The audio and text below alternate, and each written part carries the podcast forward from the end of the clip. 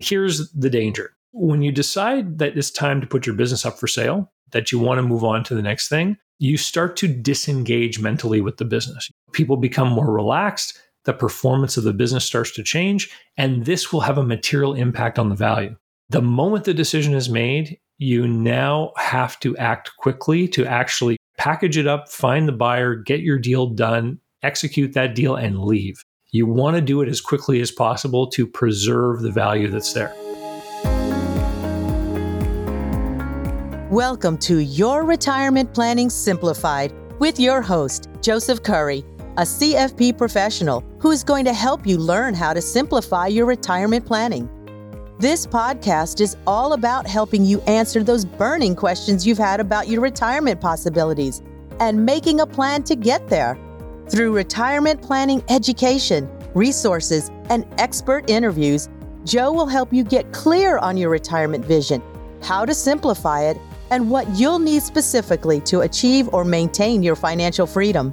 Ready to live out your retirement dreams and create future opportunities for the ones you love? Then let's get started. Hello, and welcome to another episode of Your Retirement Planning Simplified. I'm Joe Curry, along with my co host, Lindsay Wilson. How are you today, Lindsay? I'm good, Joe. How are you? I'm good, thanks. We're uh, starting to get pretty close to Christmas. So, any big plans coming up? Well, I am actually going out to visit my best friend and her family in Vancouver. I've never been there, so I'm really looking forward to it. Yeah, you're going to love it. It's going to be awesome. Yeah. Especially this time of year. How about you, Joe?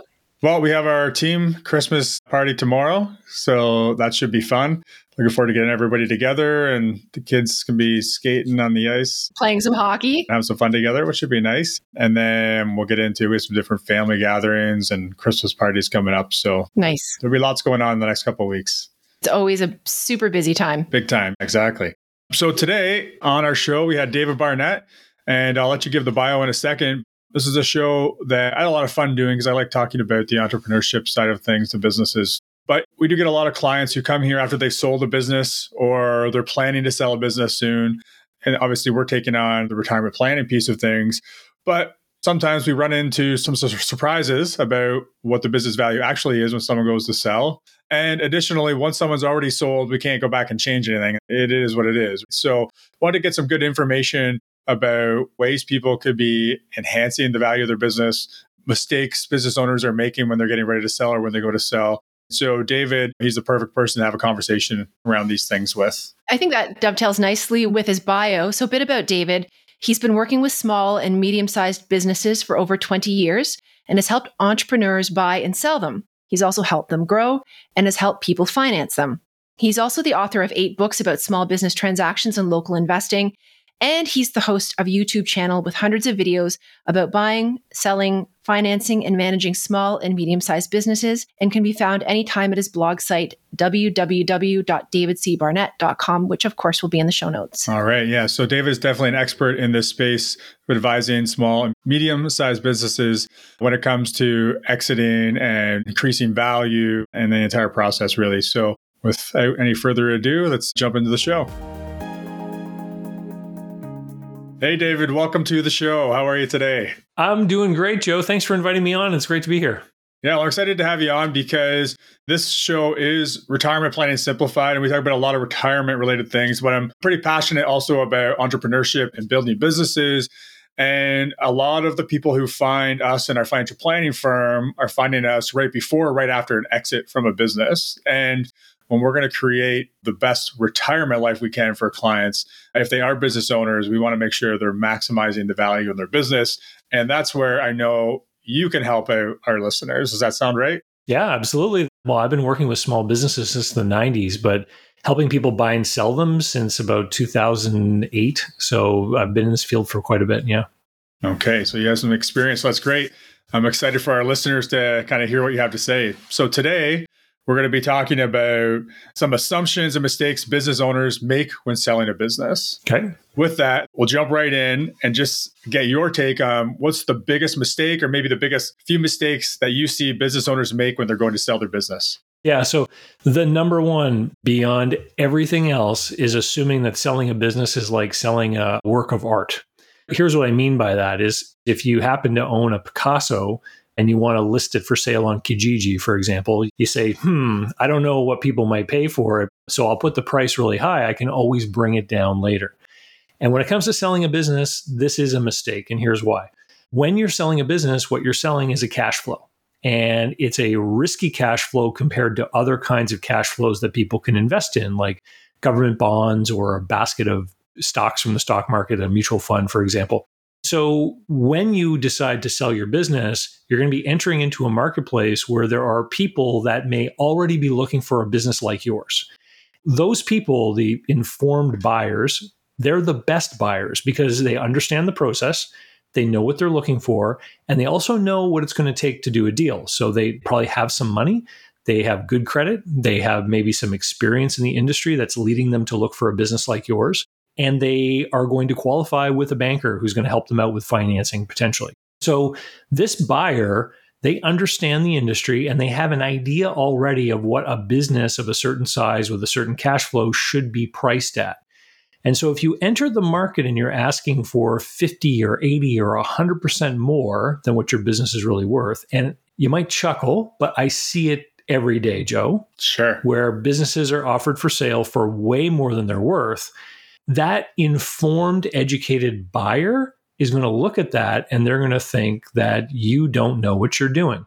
And they're going to think, if I engage with this person at this moment and I make them a realistic offer, they're going to think I'm lowballing them. So that wise, capable buyer is not going to engage with you. Right. And what's going to happen instead is you're going to meet people who also don't know what they're doing.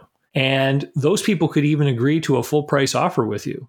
And then they're going to get to the bank, and the banker is going to explain to them why the deal doesn't cash flow and they can't afford it. And the deal will fall apart. It just won't close. Unfortunately, I've met many people over the years who have gone into the market trying to sell their business without any kind of real qualified advice about what the business is really worth. And they spend their time, they talk with these people that they meet, they try to put deals together, and they don't get any traction. And here's the danger when you decide that it's time to put your business up for sale, you are being motivated by different criteria. It might be something in your personal life or a desire to retire, for example. When you make the decision that you want to move on to the next thing, you start to disengage mentally with the business. You start to check out. Your foot comes off the gas. There's all kinds of analogies we can use. And when that change happens in the owner, there are trickle down effects in the business. So the way that you hold your employees to account, or the way that you maybe used to return people's phone calls even into the evening, and you start to back off on some of this activity, which really pushed the limits of what your business was able to do, things start to become more relaxed. Your attitude about the business will start to rub off on employees, and they in turn will start to have an effect on the way customers interact with the business. And this is when I'll typically see a curve downward. So people become more relaxed, the performance of the business starts to change, and this will have a material impact on the value. When people make the decision, I'm going to sell my business, the moment the decision is made, you now have to act quickly to actually package it up, find the buyer, get your deal done, execute that deal, and leave. You want to do it as quickly as possible to preserve the value that's there. And so that would be the number one thing is the incorrect price followed up quickly by not having an understanding of realistic terms of sale. You know, businesses are typically not sold on a cash basis, meaning that when it comes time to sell the business, and I'm talking about profitable established businesses which have any amount of what we call goodwill, right. it's really rare for a buyer to show up and write a check. In almost every situation, there's some degree of terms of payment, meaning you might get 60, 70, 80% of the money on closing, which could be a combination of the buyer and bank's money. But then you will have to hang on and be paid over time to a certain degree. That's normal. And this is another case where people get led astray. If they don't understand that this is normal, they can sometimes receive a perfectly good offer and reject it just because they don't know what a good offer looks like. Oh, well, that makes perfect sense.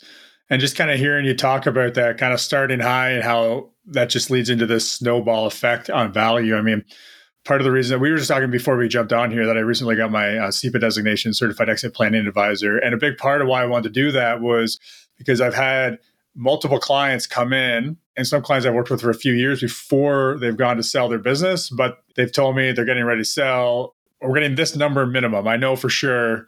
So then we start building that into planning. And three years later, they're just like, I just got to get out. I'll take anything. And they're taking, like, you know, maybe 25% of that original number, which you can imagine what that does to a retirement plan. Yeah, I can imagine.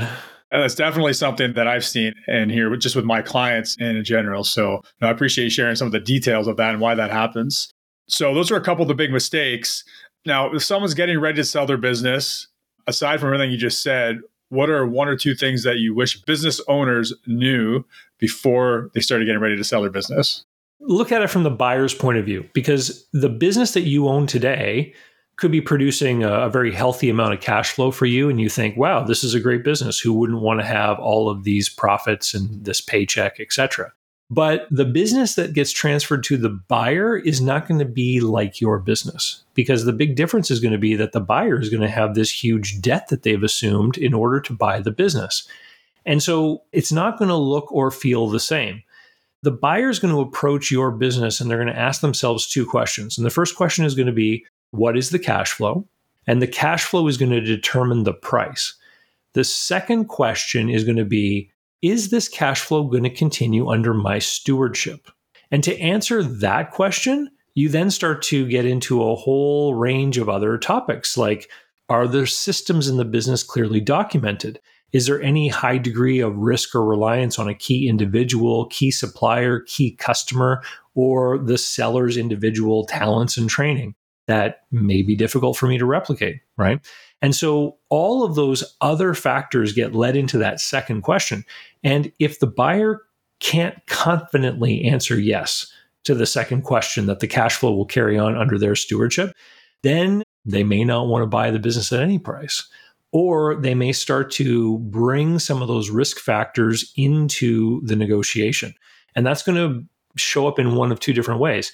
It's either going to be in order for me to live with this risk, I need a better price. So they're going to use these factors to try to reduce the price. Or I'm ready to pay the price, but these other things scare me. So I need to share the risk with you, which means I need you, Mr. Seller or Mrs. Seller, to finance a higher degree of the business price. So you're going to be getting less on closing day. And the amount that you receive over time could be tied to certain caveats. I'll give you a one quick example. If you have one customer, for example, that is 30% of revenue, that's what we call customer concentration. You might be receiving an offer that says, I'm going to pay you for your business. Let's say it's a million dollars.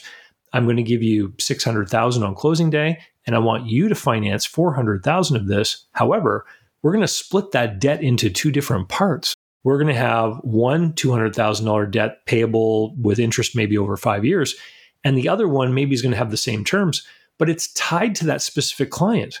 So if the revenue from that one client drops below a threshold, maybe that we set, I get to stop making payments on the second note.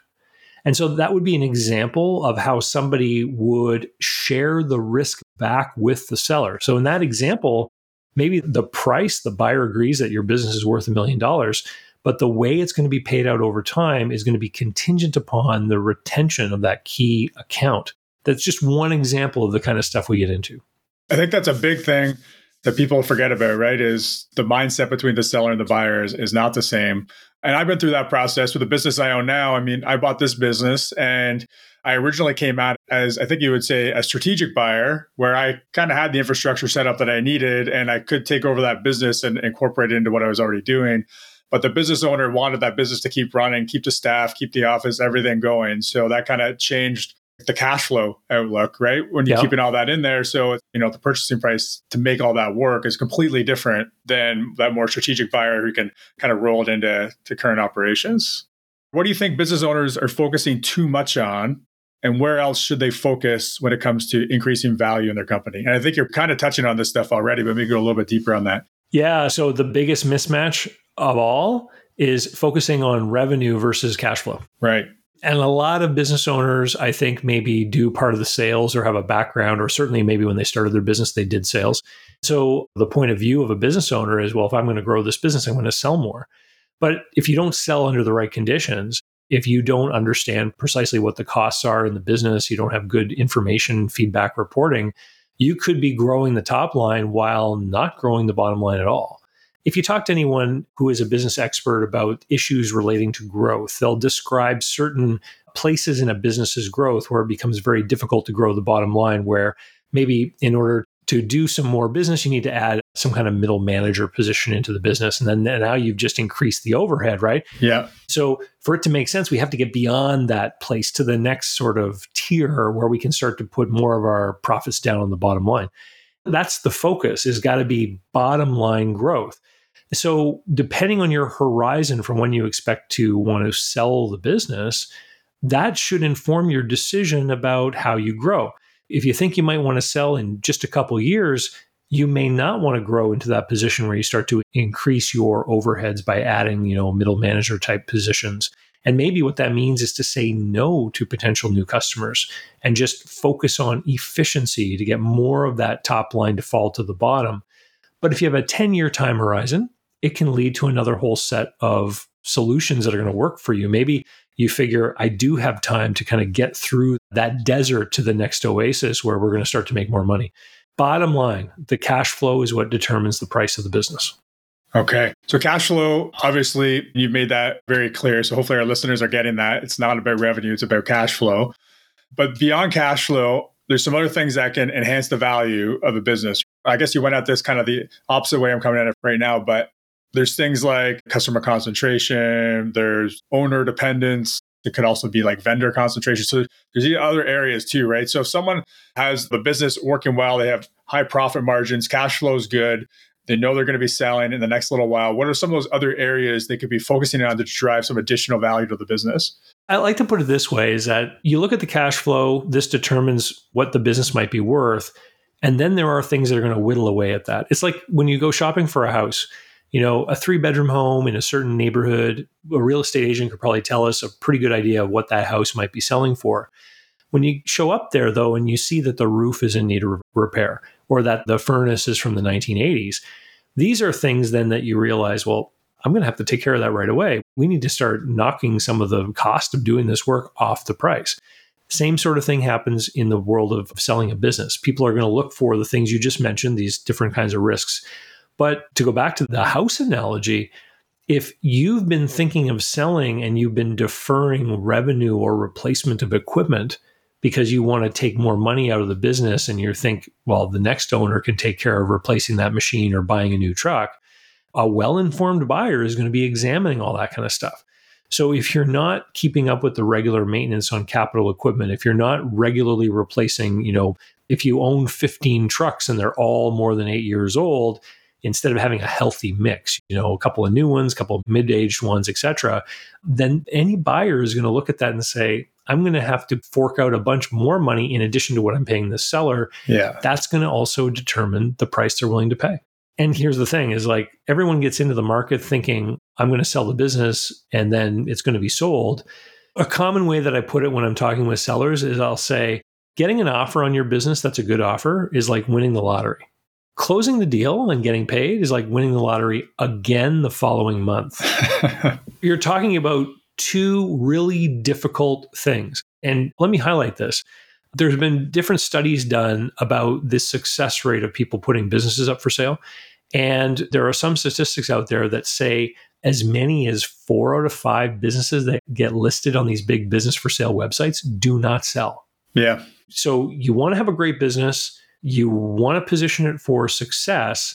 But even if you find a buyer right away who makes you an offer, it may not close. And so you need to operate the business under the assumption that it will not sell. Yeah. You need to keep your eye on the ball, manage the business, focus on it as though it were not being sold, because the backup plan for anyone out there who wants to retire who's a business owner is that if you can't sell it, you just have to run it for a few more years to take more out of it. And that's how you're going to make up this gap. And so you don't want the business to slide or lose profitability, lose cash flow if you may have to rely on that plan B.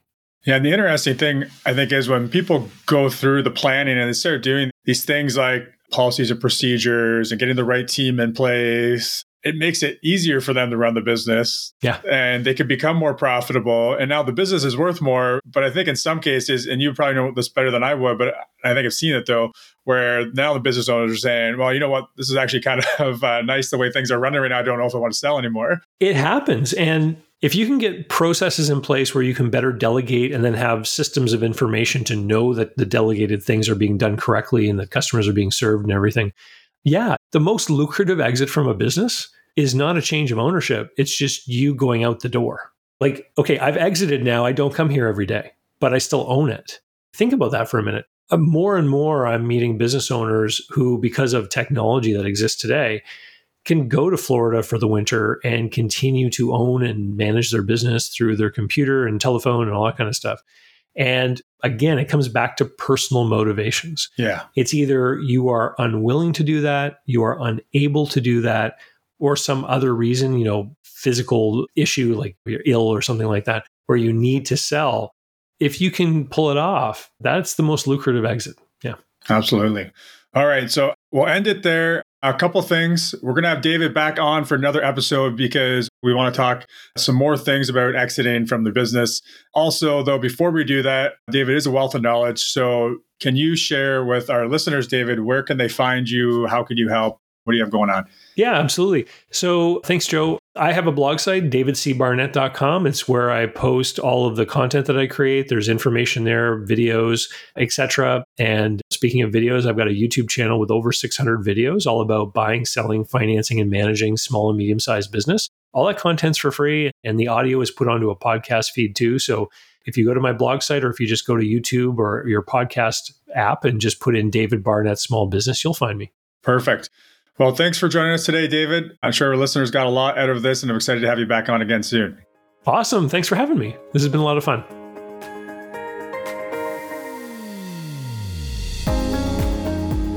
Investment services are provided through Matthews and Associates Investments of Aligned Capital Partners Incorporated, an approved trade name of Aligned Capital Partners Inc., ACPI. Only investment-related products and services are offered through ACPI slash Matthews and Associates Investments of ACPI and covered by the Canadian Investor Protection Fund. Tax planning, financial planning, and insurance services are provided through Matthews and Associates. Matthews and Associates is an independent company separate and distinct from ACPI/slash Matthews and Associates Investments of ACPI. Matthews and Associates are not licensed tax professionals, and you should consult with your tax advisor before acting on any recommendations. Thank you for joining us for this latest episode of Your Retirement Planning Simplified. Be sure to tune back in for the next episode. And until then, we're here to help you simplify and succeed in your retirement planning.